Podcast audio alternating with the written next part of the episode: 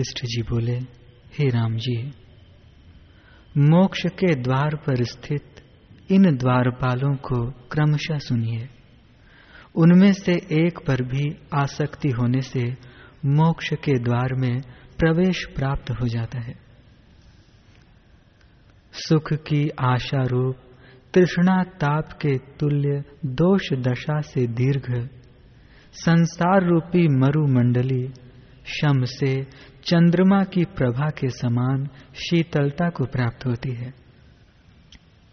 शम से कल्याण प्राप्त होता है।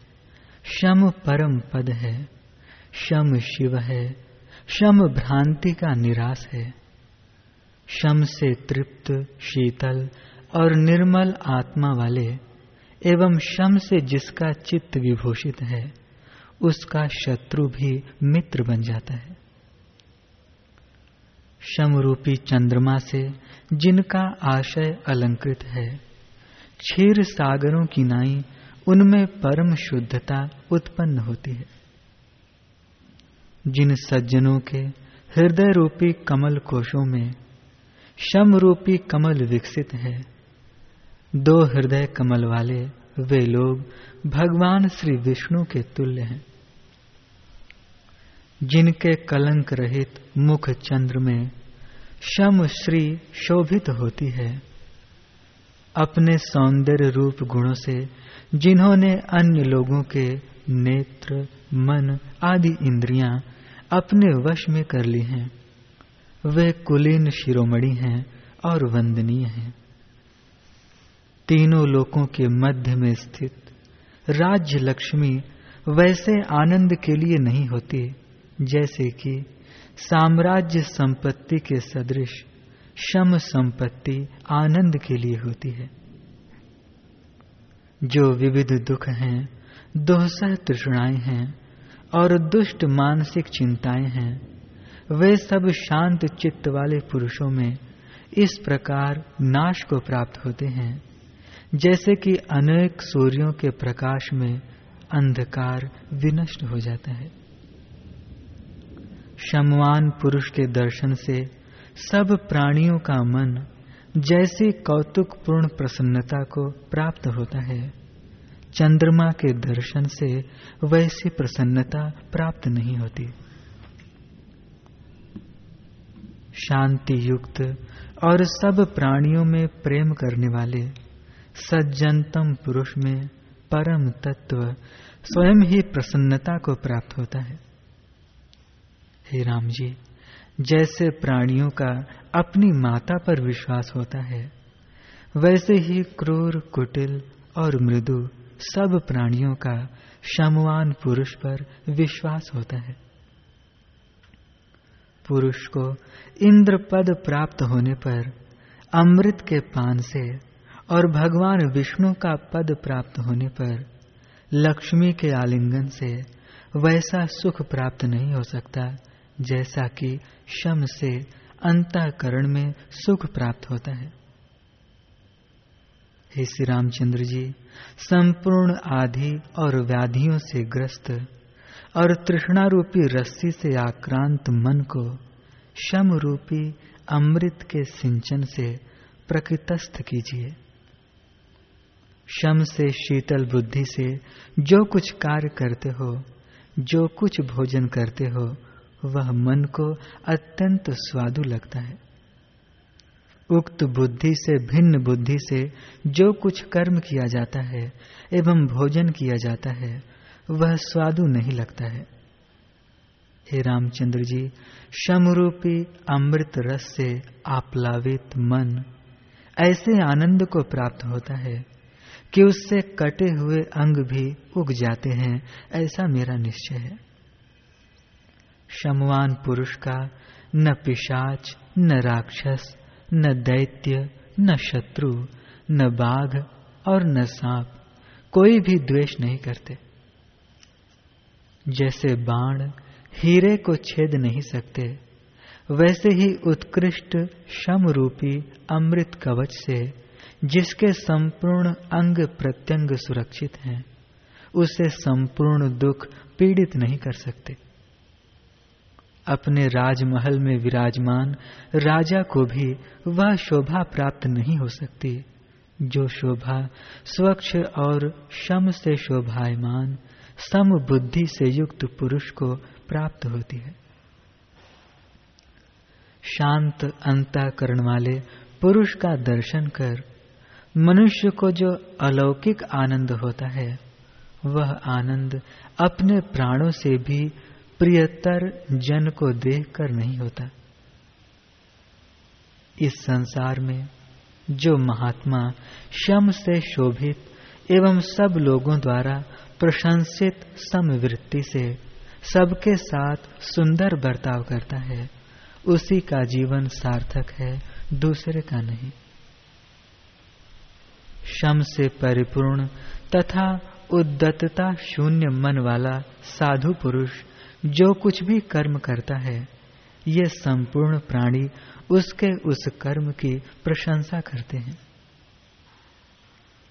जो पुरुष प्रिय और अप्रिय को सुनकर, छूकर, देखकर, खाकर और सूंघ कर क्रमशः न तो प्रसन्न होता है और न खिन्न होता है, वह शांत कहा जाता है। जो पुरुष प्रयत्न से इंद्रियों को जीतकर सब प्राणियों में समान बर्ताव करता है और सुख आदि की न तो इच्छा करता है और न प्राप्त प्रारब्ध का त्याग करता है, वह शांत कहा जाता है। दूसरे लोगों की कुटिलता को जानकर भी, जिसमें बाहर भीतर एक सी निर्मल बुद्धि से मोक्ष के उपाय रूप कर्तव्य कार्य देखे जाते हैं। वह पुरुष शांत कहा जाता है। चंद्रबिंब के समान कांति वाला, जिसका मन मृत्यु उत्सव और युद्ध में क्रमशः भय, अनुराग और क्रोध से संताप रहित रहता है, वह शांत कहा जाता है। हर्ष और कोप के निमित्त वाले प्रदेशों में स्थित भी जो पुरुष वहाँ स्थित न हुए के समान, न हर्ष को प्राप्त होता है और न कोप करता है, किंतु सुषुप्त पुरुष के समान स्वस्थ रहता है, वह पुरुष शांत कहा जाता है। जिसकी अमृत के झरने के समान सुखप्रद और प्रसन्न दृष्टि सब जंतुओं के ऊपर पड़ती है, वह शांत कहा जाता है। अति शीतल अंताकरण वाला जो पुरुष व्यवहार करता हुआ भी सांसारिक विषयों में आसक्त नहीं होता और मूढ़ नहीं होता, वह शांत कहा जाता है। बड़ी से बड़ी आपत्तियों में भी तथा दीर्घ काल तक रहने वाले बड़े बड़े प्रलय में भी, जिसकी नश्वर देह आदि में अहम बुद्धि नहीं होती, वह पुरुष शांत कहा जाता है।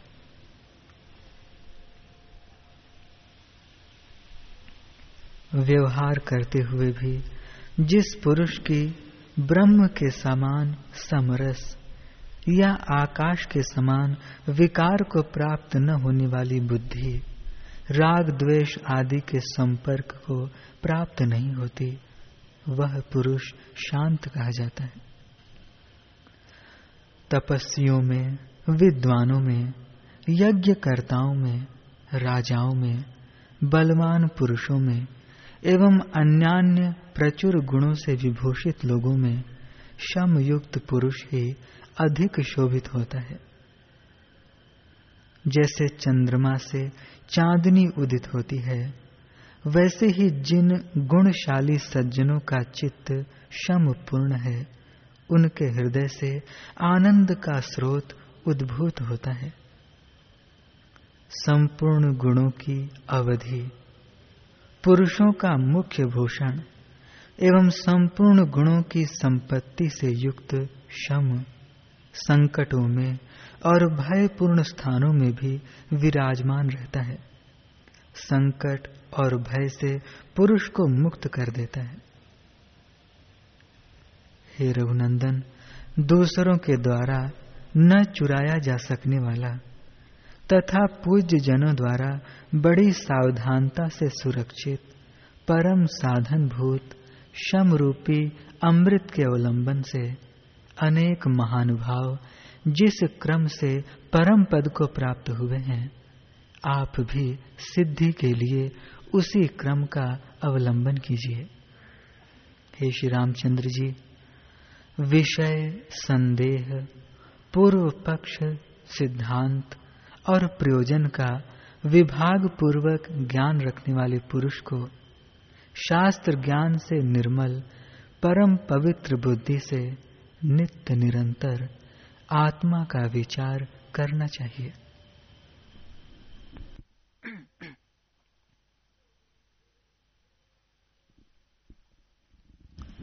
बुद्धि विचार से सूक्ष्म तत्व के ग्रहण में निपुण होकर परम पद को देखती है। इसलिए विचार संसार रूपी महारोग की महौषधि है। अनंत प्रवृत्तियों से, चारों ओर से पल्लवित आकार वाला, आपत्ति रूपी वन, विचार रूपी आरों से काटे जाने पर फिर उत्पन्न नहीं होता। हे महाप्राज्य बंधुनाश आदि दुख दूर हो और चित्त में शांति आए। वह मोह से व्याप्त है, अर्थात बुद्धि में स्फुरित नहीं होता।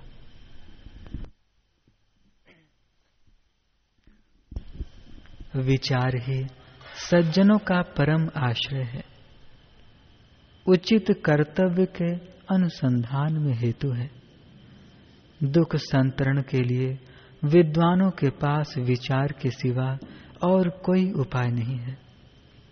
सज्जनों की मति विचार से अशुभ का त्याग कर शुभ को प्राप्त होती है। बुद्धिमानों के बल, बुद्धि, सामर्थ्य और समयोचित स्फूर्ति, क्रिया और उसका फल यह सब विचार से ही सफल होते हैं। यह युक्त है और वह अयुक्त है। इसके प्रकाशन में महादीपक रूप एवं अभीष्ट वस्तु की सिद्धि करने वाले प्रचुर विचार का अवलंबन कर संसार रूप सागर को पार करना चाहिए।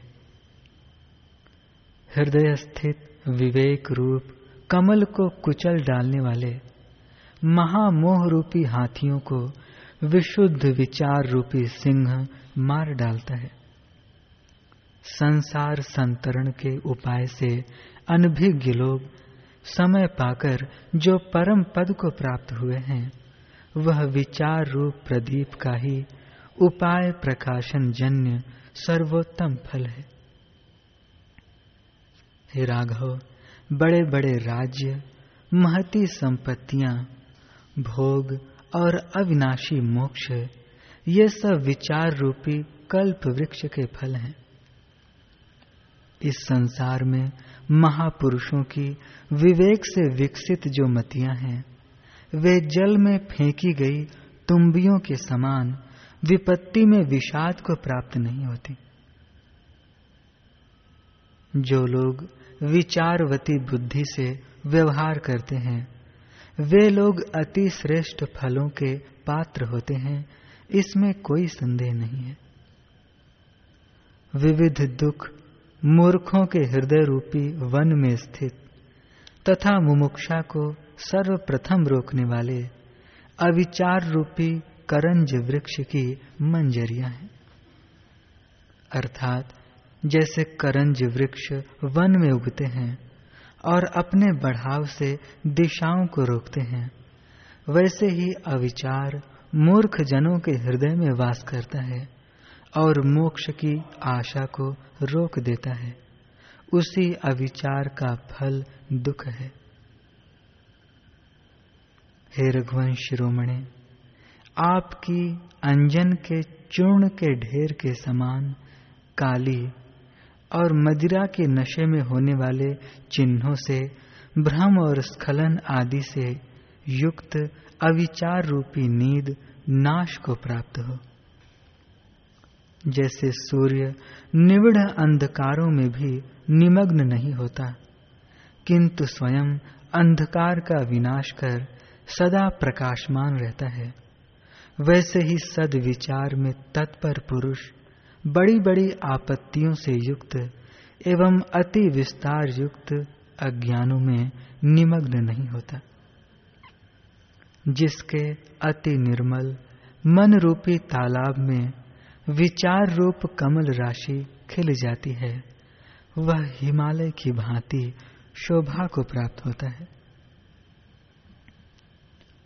मूढ़ता को प्राप्त हुए जिस पुरुष की बुद्धि विचार शून्य है। उसके लिए चंद्रमा से वज्र उत्पन्न होता है। जैसे मूर्खतावश बालक के लिए बेताल उत्पन्न होता है। जिस मूर्ख के मन में शोक, दुख की उत्पत्ति होती है, उसके लिए चंद्रमा से भी वज्र उत्पन्न होता है। जैसे बालक की मूर्खता से वेताल उत्पन्न होता है। विवेक शून्य, अधम पुरुष, निरंतर दुख बीजों को रखने के लिए बनाया गया अति विशाल कोटिला है। एवं विपत्ति रूपी नवीन लताओं के विकास का कारण वसंत है। ऐसे अधम पुरुष का दूर से त्याग कर देना चाहिए। जो कोई अपने को और दूसरों को दुख देने वाले कार्य हैं, जो कोई निषिद्ध कार्य हैं और जो मानसिक पीड़ाएँ हैं, वे सब अंधकार से बैताल की नाई अविचार से ही उत्पन्न होते हैं। हे रघुकुल तिलक, जिस पुरुष में विवेक नहीं है वह निर्जन स्थान में उगे हुए वन वृक्ष के समान है और पुरुषार्थ की उपयोगी सत्कर्म करने में असमर्थ है, उससे सदा दूर रहना चाहिए।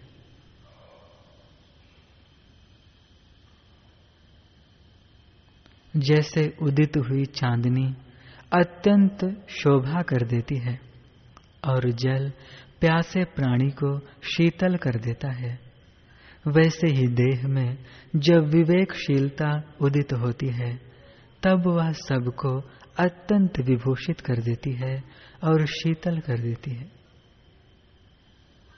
विचार से ही क्रमशः जीवन मुक्त हुए जीव दसों दिशाओं को दैदीप्यमान करते हुए सूर्य के तुल्य सुशोभित होते हैं, इसमें कुछ भी संदेह नहीं है।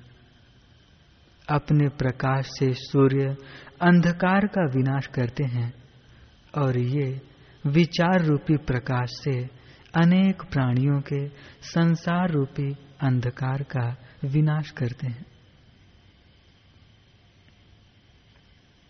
जैसे रात्रि में बालक को बाहर न निकलने देने के लिए आकाश में कल्पित प्राणनाशक बैताल विचार से विनष्ट हो जाता है। वैसे ही अपने मन के अज्ञान से कल्पित स्वरूप का विनाशक यह संसार विचार से विलीन हो जाता है। जगत के सभी पदार्थ विचार न करने से ही भले लगते हैं। सत्य पदार्थ की नाई सुंदर लगते हैं। वास्तव में उनका अस्तित्व नहीं है, इसलिए वे विचार करने से पत्थर से तोड़े गए मिट्टी के ढेले किनाई तहस नहस हो जाते हैं, मिथ्या प्रतीत हो जाते हैं। यह संसार रूपी पुराना बेताल बड़ा दुखप्रद है। पुरुष ने अपने मन में स्थित अज्ञान से इसकी कल्पना कर रखी है। यह विचार करने से विलीन हो जाता है।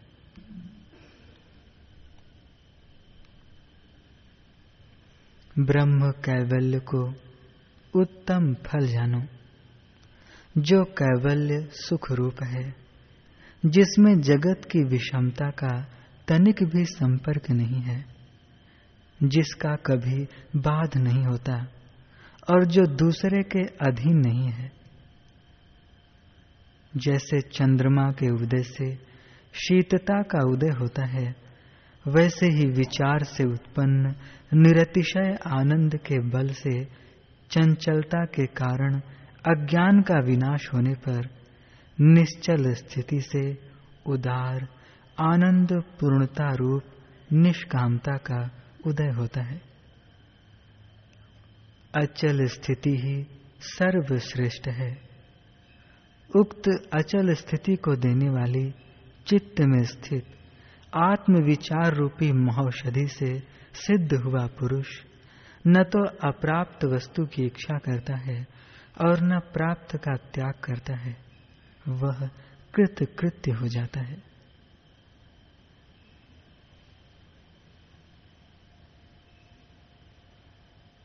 सच्चिदानंद घन, पर ब्रह्म परमात्मा में लगे हुए अतएव अत्यंत आभासता को प्राप्त हुए। चित्त विक्षेप हेतु वासनाएँ, प्रकाश की नाई, अति विस्तीर्ण ब्रह्म भाव को प्राप्त हो जाती हैं। अतएव वह न तो विनाश को प्राप्त होता है, जिससे कि जीवन ही न रहे, और न राग द्वेष आदि वृत्तियों से फिर उदय को ही प्राप्त होता है, जिससे कि विक्षेप हो। क्योंकि ब्रह्मवेत्ता पुरुष विशाल जगत को केवल उदासीनता से देखता रहता है, उनमें आसक्त होकर मन नहीं लगाता। और न सत्य या पुरुषार्थ समझकर उनका उपभोग ही करता है। और न सुषुप्त अवस्था की तरह उपाधि की शांति से शांत होता है। न स्वप्न किनाई मनोवासनामय पदार्थों में आसक्त होता है, और न मूढ़ जनों की जागृत अवस्था के सदृश बाह्य विषयों के फंदे में फंसता है, तथा नष्कर्म का अवलंबन करता है, और न कर्मों में ही उलझा रहता है। ब्रह्मज्ञ पुरुष पूर्ण सागर के समान शोभित होता है। वह नष्ट हुई वस्तु की उपेक्षा कर देता है। अर्थात उसकी प्राप्ति के लिए यत्न नहीं करता और प्राप्त वस्तु का अनुसरण करता है। उसे क्षोभ नहीं होता और वह निश्चल नहीं होता है। अर्थात स्वाभाविक व्यवहार का त्याग करता हुआ निश्चल नहीं होता। समुद्र भी गए हुए लक्ष्मी कौस्तुभ मणि आदि वस्तु की उपेक्षा करता है। प्राप्त अन्यान्य रत्नों से अपना व्यवहार करता है। उसे मर्यादा त्याग पर्यंत क्षुब्धता नहीं होती और वह निश्चल भी नहीं होता। इस प्रकार पूर्ण मन से युक्त इसी शरीर में अनुभव में आ रहे जीव ब्रह्म के रूप योग वाले जीवन मुक्त उदार महात्मा इस जगत में विहार करते हैं, विचरण करते हैं। वे धीर महात्मा अपनी इच्छा इच्छानुसार चिरकाल तक इस संसार में निवास कर, अंत में देह इंद्रिय आदि उपाधि का त्याग कर, अपरिच्छिन्न विदेह कैवल्य को प्राप्त होते हैं।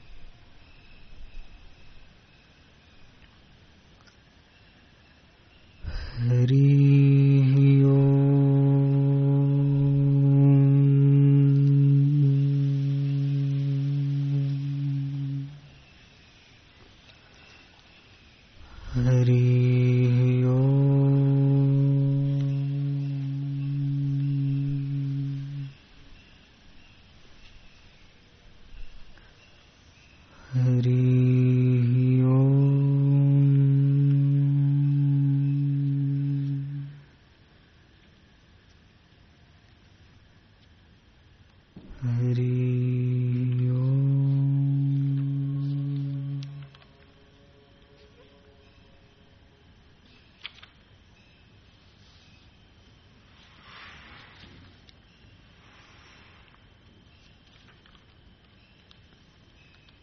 वशिष्ठ जी बोले, हे राम जी,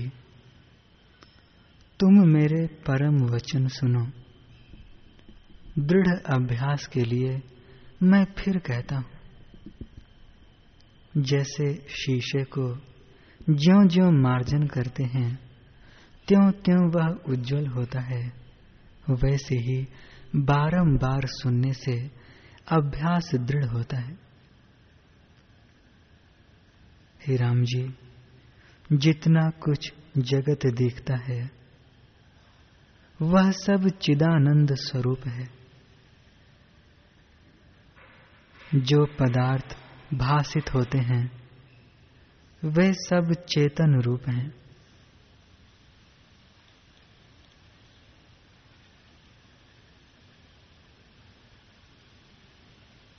चित्त की कल्पना से भिन्न भिन्न पदार्थ भाषित होते हैं।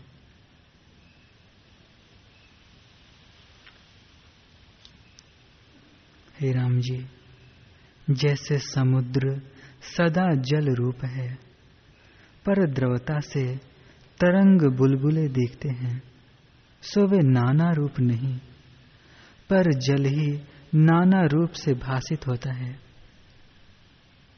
वैसे ही सब जगत अनाना रूप है, पर नाना रूप भाषित होता है।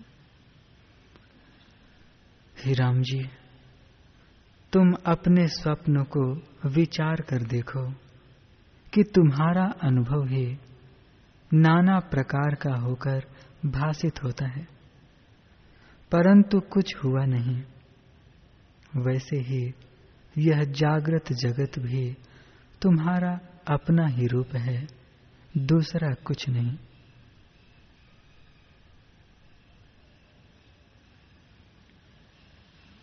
ये सब आकार जो तुमको देखते हैं, वे सब आकाश रूप हैं। सृष्टि के आदि में आकार का अभाव था। वही अब भी जानो कि उपजा कोई नहीं। परम आकाश सत्ता अपने आप में स्थित है।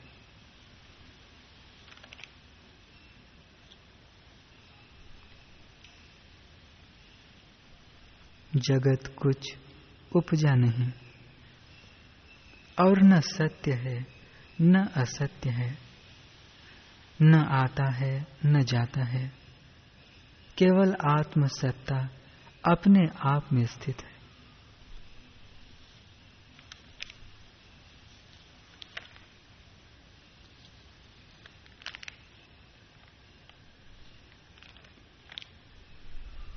जैसे स्वप्न की सृष्टि उपजती है और लीन भी हो जाती है। परंतु अधिष्ठान ज्यो का त्यों है और जैसे रत्नों का प्रकाश उठता है और लीन भी हो जाता है, परंतु रत्न ज्यो का त्यों होता है, वैसे ही आत्मा विश्व के भाव अभाव में ज्यो का त्यों रहता है। पर उसका आभास जगत, उपजता मिटता दिखता है।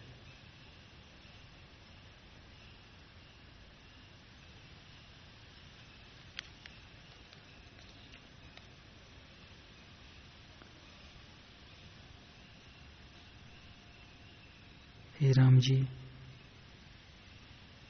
वेदन में जो संकल्प फुरता है वही अंतकरण चतुष्ट होकर भाषित होता है।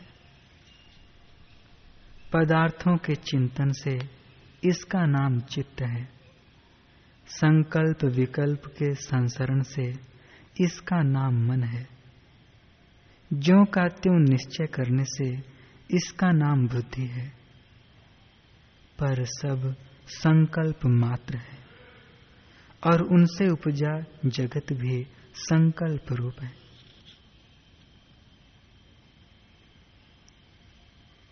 हे राम जी जैसे इंद्रजाल की बाजी और स्वप्न का नगर संकल्प की दृढ़ता से पिंडाकार भाषित होते हैं, परंतु सब आकाश रूप शून्य है। वैसे ही यह जगत आकाश रूप है, आत्मा से भिन्न कुछ नहीं है। जो तुम कहो कि दिखता क्यों है तो जिसमें दिखता है, उसे वही रूप जानो।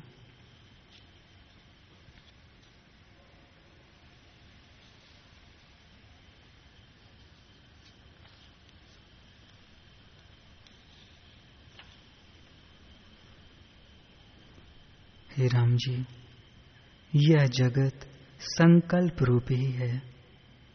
संकल्प से भिन्न कुछ नहीं।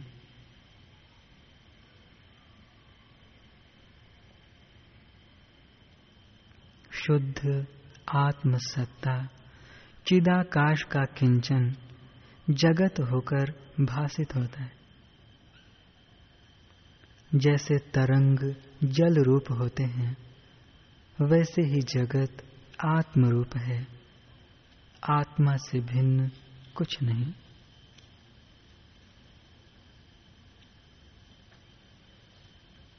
अनेक प्रकार की वासना संवेदन में फुरती है। पर जिनको स्वरूप का विस्मरण हुआ है, उनको यह जगत सत्य रूप दिखता है। जो उनको विचार उत्पन्न हो तो वही काम है। जिस काल में विचार उत्पन्न होता है, उसी काल में अज्ञान निद्रा का अभाव हो जाता है। राम जी, जब विचार अभ्यास करके मन तद्रूप होता है, तब यथाभूत दर्शन होता है और संपूर्ण ब्रह्मांड अपना ही रूप भाषित होता है, क्योंकि वह अपने आप में ही स्थित है।